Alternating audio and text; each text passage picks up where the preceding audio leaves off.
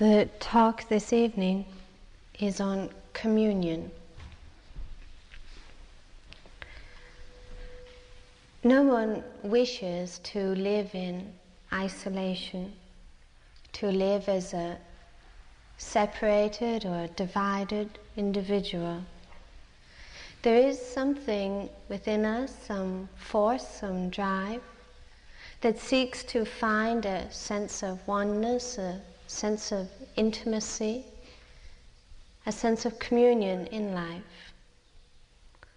There is something within us which leads us to seek out different ways to transcend separation and division.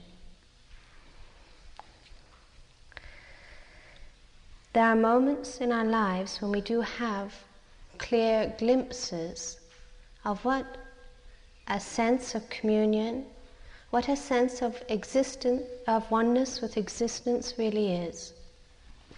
And when there is a glimpse of what communion, of oneness is, there's also with that an immediate recognition of how real, how significant, how valuable it is to abide in that sense of oneness. And yet, too, the glimpses that we do have of oneness, of communion, tend to be just that glimpses, which are also very transient. And we may find ourselves then again, once more, feeling somewhat separated, divided, apart from others and from existence. To be separated, to be to have a feeling of being cut off or apart is a painful way of existence.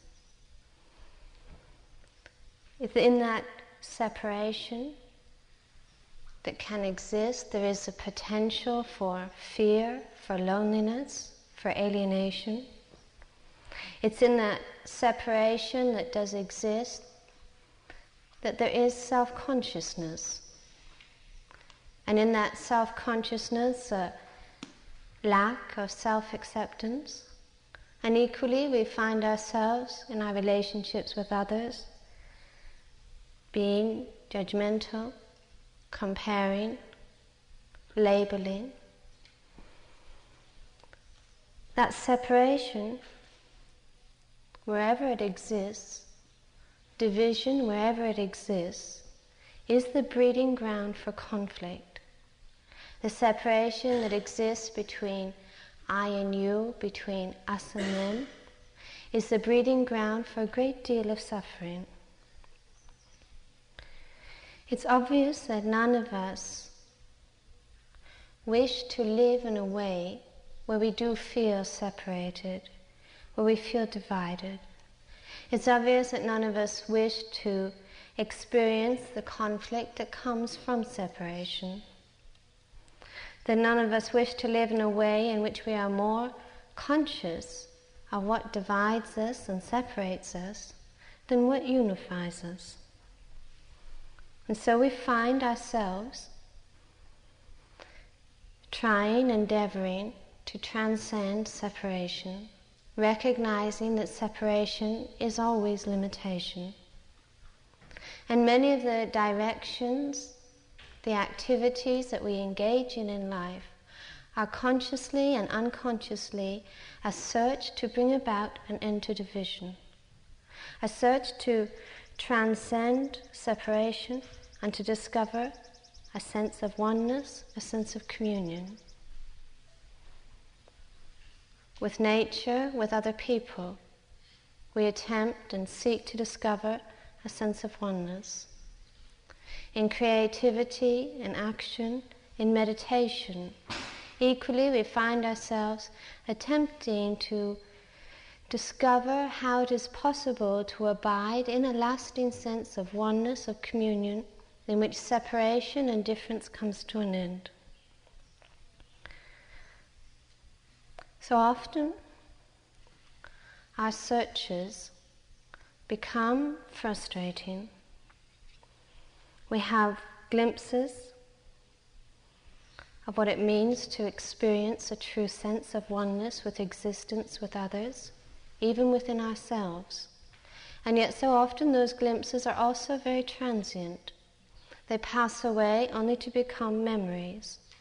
And yet, if we ever duly, truly feel to be at one within, to be at one with nature, with others, the serenity, the joy, the peace that is found within that experience is so significant, makes such a deep impression upon the mind, that we find our, ourselves again and again trying to discover how to find a lasting sense of communion.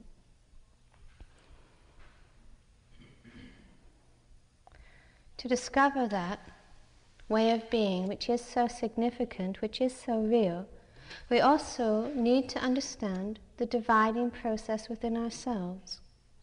We need to understand the ways in which separation and difference and alienation is created within. In Western society, the union with the group is the most prevalent way of attempting to overcome separation and to discover some sense of oneness of union. By unifying ourselves with a political group, a religious group, a spiritual group, we gain in that union a sense of belonging.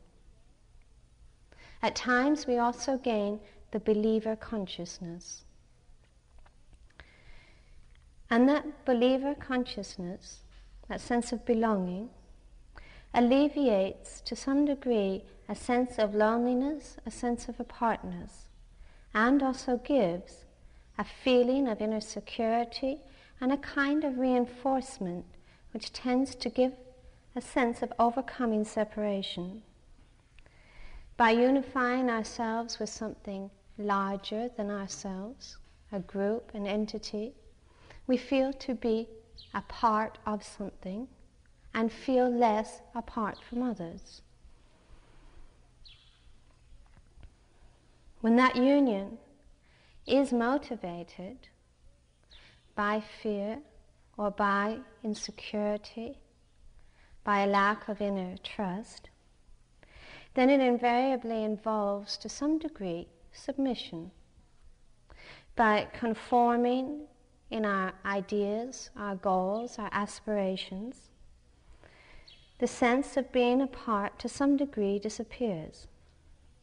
By feeling and thinking speaking, expressing the same as other people, alleviates the discomfort of feeling different, of feeling to be left out in some way. But it's an insubstantial sense of oneness, in that it only survives as long as we are surrounded by people who think, feel the same as we do and tends to disappear as soon as our sense of belonging, as soon as our opinions, our beliefs are threatened. Security, the feeling of being secure, is not in any way the same as oneness. So often, when there is a strong group consciousness, that strength thrives on being different from others, different from other groups, different from other people. And out of that need to feel different, so much narrowness is born. A strong group consciousness thrives not just on feeling different than others, but so often gains its strength from feeling better, superior, more right than other people. And out of that comes these beliefs, these ideas that people own the only way to truth, or the, they own the only path, or that they only own the only truth that there is. So often, a strong group consciousness that is fed through fear and insecurity thrives and develops its strength really by, by dwelling upon the weaknesses of others. And through that dwelling, reinforcing their own sense of being better. I see this again and again happening in the East and more frequently now happening also in the West, where there is so much separation between one group and another, where there is number of different groups expressing that they are seeking liberation, seeking truth, and that they own the only path to it. And surely the, the fear, the insecurity is so apparent in the believer consciousness.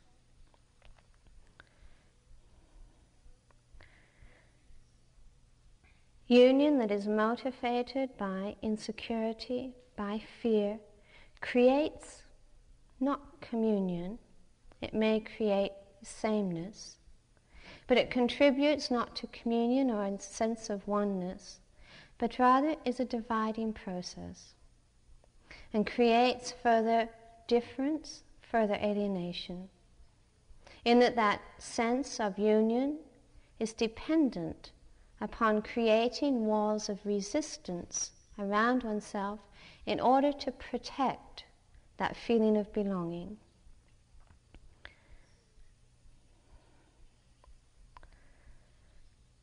Sameness is often mistaken for oneness.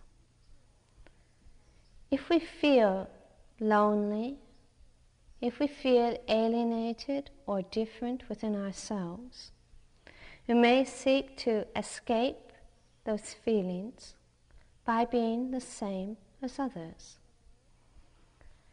Where there is a, a strong sense of outer difference between us and others, or a strong feeling of inner difference, there is also a feeling of being cut off and apart. And mental isolation, psychological or um, emotional isolation, is a tremendously depressing experience. In our society, too, difference are, differences are not easily accepted. To be different than others is not easily accepted. And if we're not secure in our sense of difference, then conformity, being the same as others, is often seen as being the solution to get rid of that sense of difference. In our culture, people are not really forced to conform. Rather, the conformity that comes about so often is an expression both of being unable to accept one's own differences and a great need to feel at one, to feel accepted, to feel a part of our culture, of a group, of a relationship. By adopting the lifestyle, the dress, the language of our friends, our peer groups, then superficial differences are erased. There's a sense of sharing, a sense of oneness. But it's such a pseudo kind of oneness, one which is lacking in serenity, one which is lacking in joy, in that the inner source of conflict and separation hasn't been understood.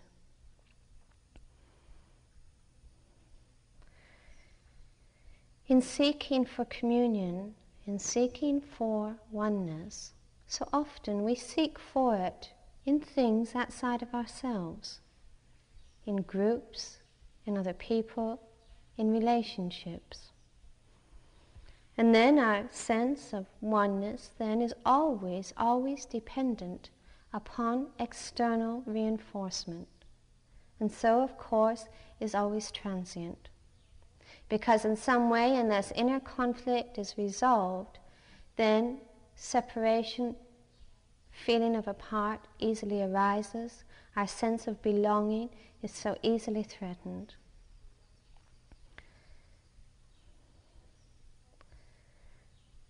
The source of division needs to be understood. the source of separation, the source of feeling apart, feeling alienated, feeling cut off, needs to be understood within ourselves before true oneness, true communion can be understood.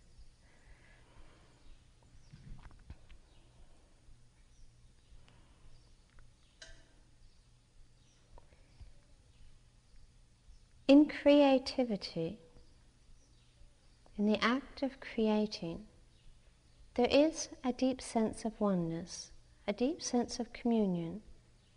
Creativity is not necessarily the production or manufacturing of some object. Rather, creativity is a quality of being where there is no separation between I and object. In that, there can be creativity in the most simple activity to the most profound. There can be creativity in sitting, in walking, in moving. There can be creativity in speaking, in thinking, in feeling. It's in no way dependent upon a particular object. Creativity is that quality of consciousness, essentially, where there is the absence of the Creator. That quality of being, that quality of consciousness within ourselves, where there is no separation between I and object, is also the quality of communion, the quality of oneness. The I and the object disappear and then there is just sitting, just being, just doing, just walking. And in that, a depth of serenity, a depth of peacefulness, a depth of openness that can never be known as long as the separation between I and object exists. Communion, too, is that same quality of being. It is pure expressiveness. It is the ability just to be, just to sit, just to, in that being, have a sense of being, of sharing in existence, sharing in the universe.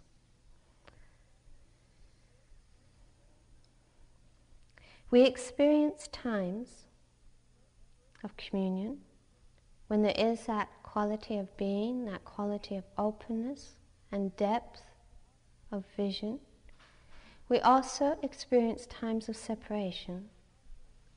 And the question surely is is it possible for us to know a lasting sense of communion? Is it possible for us to know a lasting sense of oneness which is not dependent on reinforcement, on support? Is it possible for us to cut through totally separation? Is it possible for us to know a total end to division, to alienation? In our search for that sense of oneness and communion, we often look to relationship. Love and the relationships which are founded on love have the power to overcome alienation have the power to cut through differences and to cut through a sense of separation. In a loving relationship, in a loving way of being, there is such a sense of sharing and openness and oneness that differences become very superficial. The sense of I and other diminishes. Love is one power of the heart that has the power to transcend the limits of individuality. Where this distance that can so obviously exist between I and you simply dissolves. Love is that power that has the capacity to bring about that total sense of communion, not just in a relationship, not just between two people, but with all beings.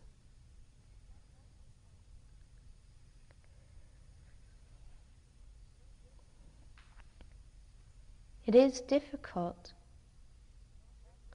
to discover or to maintain that depth of love in relationship. It's difficult to feel that sense of loving in a world where there does appear to be so many differences.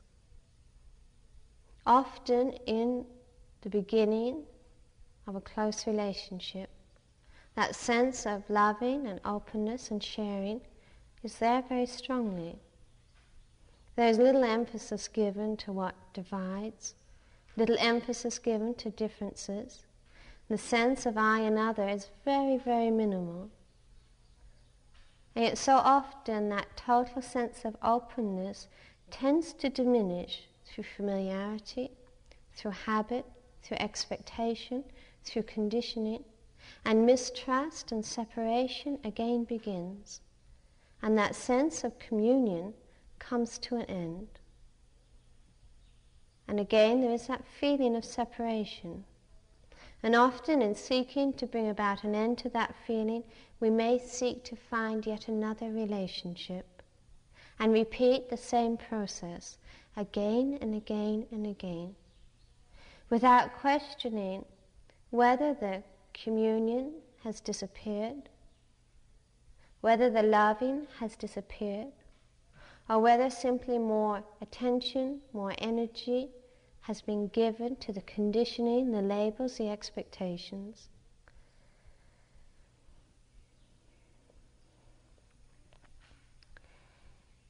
In meditation, it's also possible to experience a deep sense of communion and oneness. In deeper levels of meditation, there can be a kind of inner stillness, a kind of inner silence, not quietness, where differences really dissolve. There can be a, a depth in meditation where one reaches another dimension of openness. In that stillness, in just sitting, in just being, there is a cessation of separation. There is a cessation of alienation. And differences are seen to be what they are. The differences that often appear so substantial are seen to be what they are just differing expressions of one life force, differing presentations of one life force. It's in that stillness, in that depth in meditation, that one really has the power to question separation, that one really has the openness, the spaciousness to really question how division is created. You can see in meditation one can sit, the eyes are closed, one can feel very still within oneself. There's not the recognition or acknowledgement of differences, of separation. And yet, so often we open the eyes, we come out of meditation, we enter the field of doing, of interacting, and that doing, that interacting, seems to stimulate to the surface of the mind again all the conditioning, all the labels, all the judgments, and again there is a sense of division.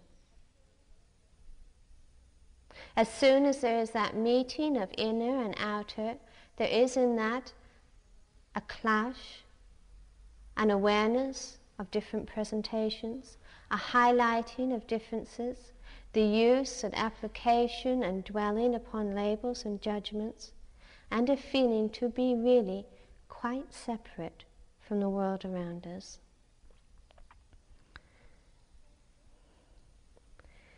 If those differences are not seen through, then those differences, which are as a limitation imposed by the conditioned mind, also becomes a reality. Instead of seeing another person, instead of seeing an object, instead of seeing what each moment presents to us, so often what we do see are our labels, are our judgments, our images, all associated with the past, all based upon memory. And unless that, if that is clung to, unless that is seen through, then that world of images and labels and judgments becomes the reality that we live in. And in a reality which is composed of labels, a reality which is composed of images, can only ever be a world of division and separation, in which there is a potential for a vast amount of conflict, for a vast amount of suffering, both within ourselves and within our relationships.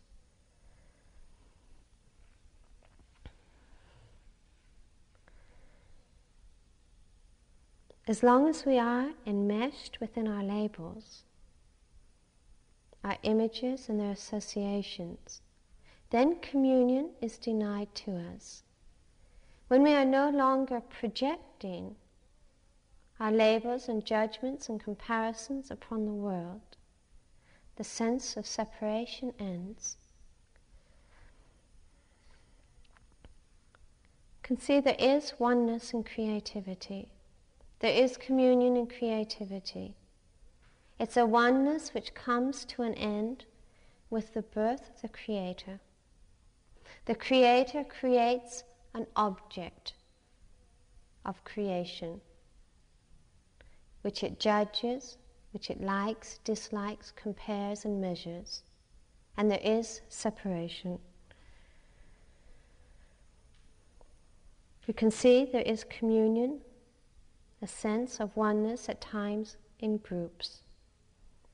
Our beliefs change, our minds change, we feel threatened, that sense of union dissolves. There is communion in meditation. We come out of meditation and our world of ideas, our images and labels clashes with the world of actuality, with the ideas, opinions of others and again there is division. The meditator creates an object of meditation which it judges, which it compares, which it measures. The meditator brings striving to meditation. It brings its concepts of enlightened and unenlightened, of bondage and freedom, concepts which have absolutely no meaning apart from the significance which the mind gives to them. And so there is a separation between the meditator and the object of meditation. And as long as that separation, that division exists in meditation, the meditation too is no path to communion. There is communion in loving, in just loving. The lover arises and creates an object of love.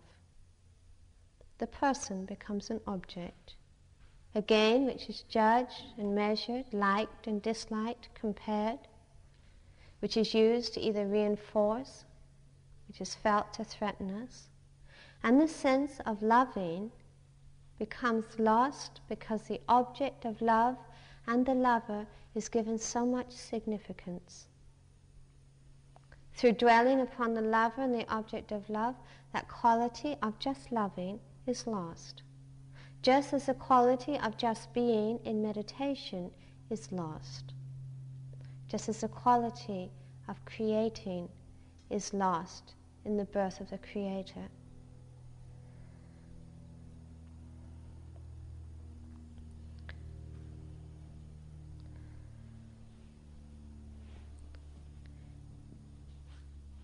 Communion is a quality of being, just as meditation, just as creativity, just as loving is a quality of being, not something we practice or learn or remember, but a quality of being in where the subject is given no undue importance.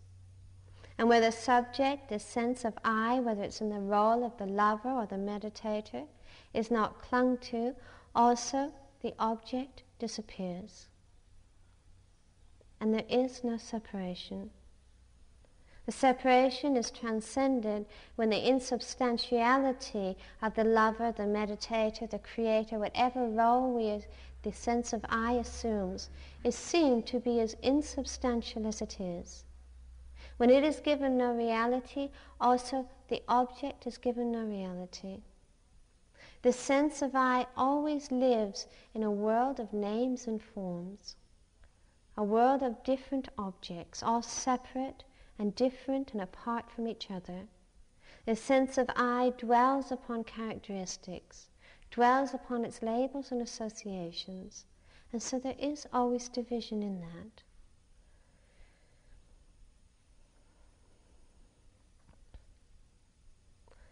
We don't need in any way to erase differences. We don't need in any way to try to endeavor to overcome differences. Because differences are not in any way a threat to being. The only threat to being is clinging. Differences do not have the power in any way to create separation or division. It's only clinging and ignorance, which has the power to create separation and division. And that is what meditation is concerned with. Initially, here, the meditator is very strong. We use all these different practices when you watch the breath, when you use the body, when you practice choiceless awareness. The meditator is very strong. And there is always an object of meditation, whether it's the breath, whether it's the body, whether it's an object that you give attention to. As long as there is choice, as long as there is a sense of beginning, as long as there is intention, the meditator is being applied.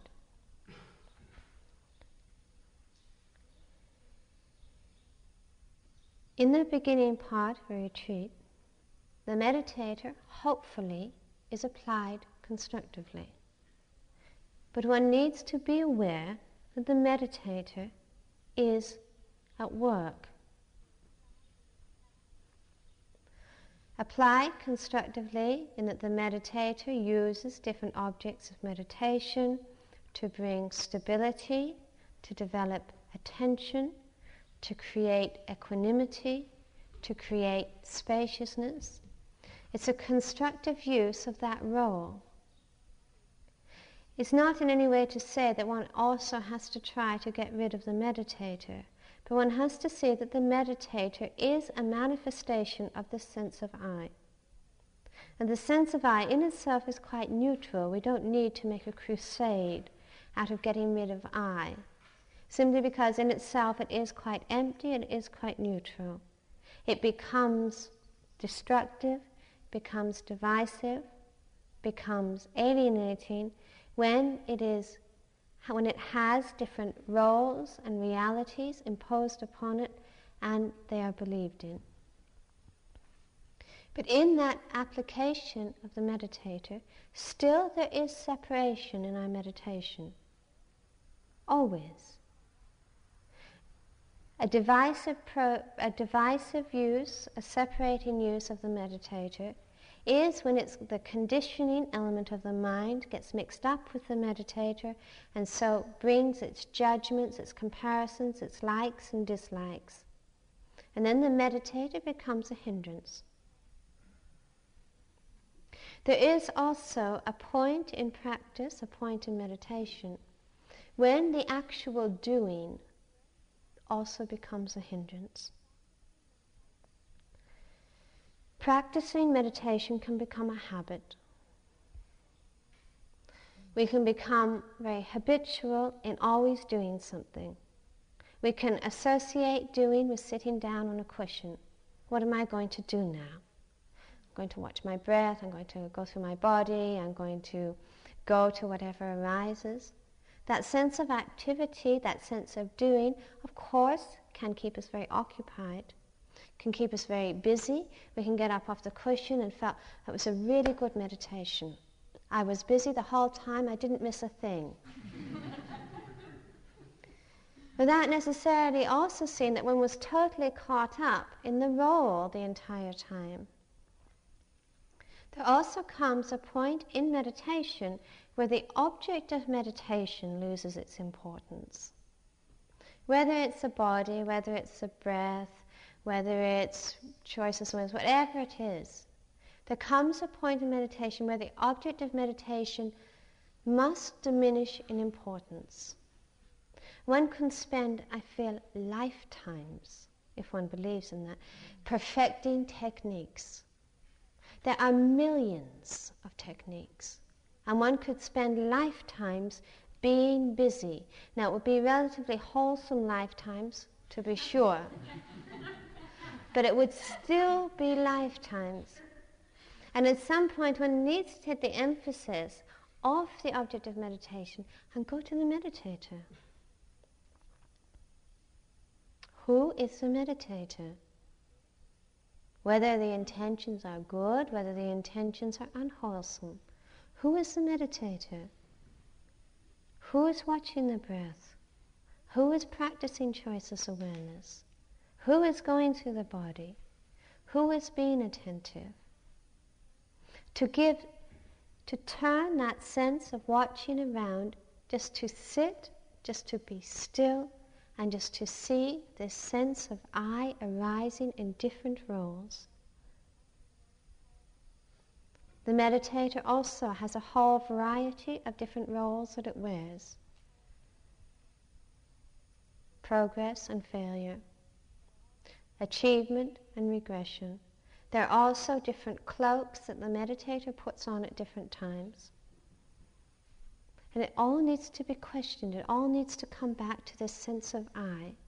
In seeing, not just not giving undue significance to the object of meditation, but also not giving undue significance to those roles and different disguises that, disguises that the meditator wears. But to see that this sense of I, in whatever role it is, is always there with the object. And as long as either is given reality, as long as either is believed in through labels, through judgments, through comparisons, through associations, then there is separation. Just meditating, just being, is abiding in stillness,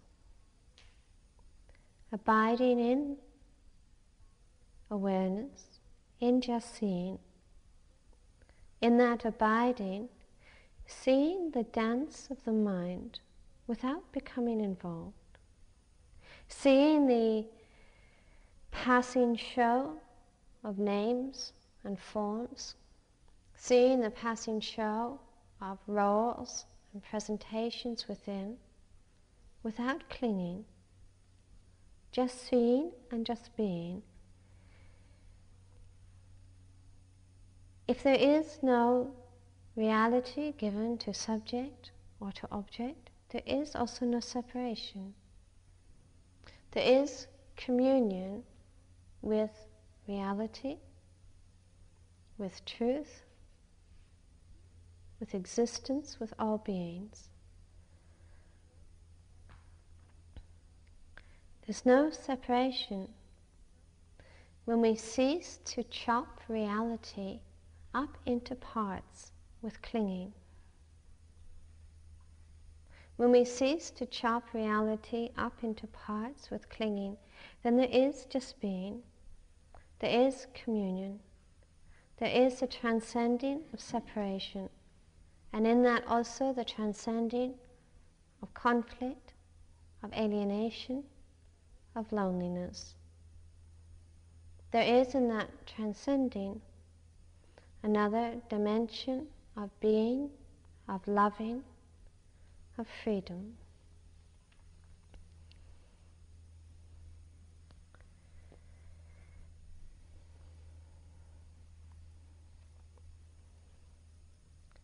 May all beings be free from division.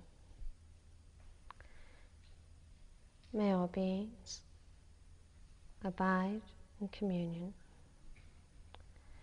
May all beings just be.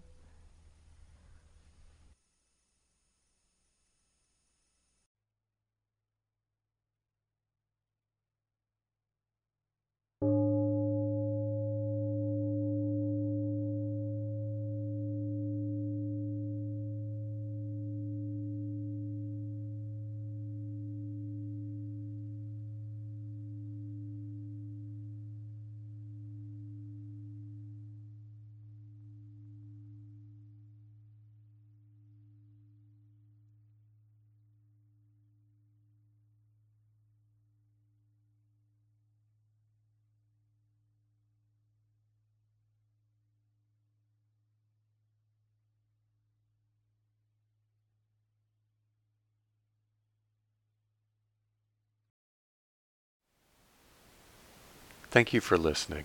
To learn how you can support the teachers and Dharma Seed, please visit dharmaseed.org slash donate.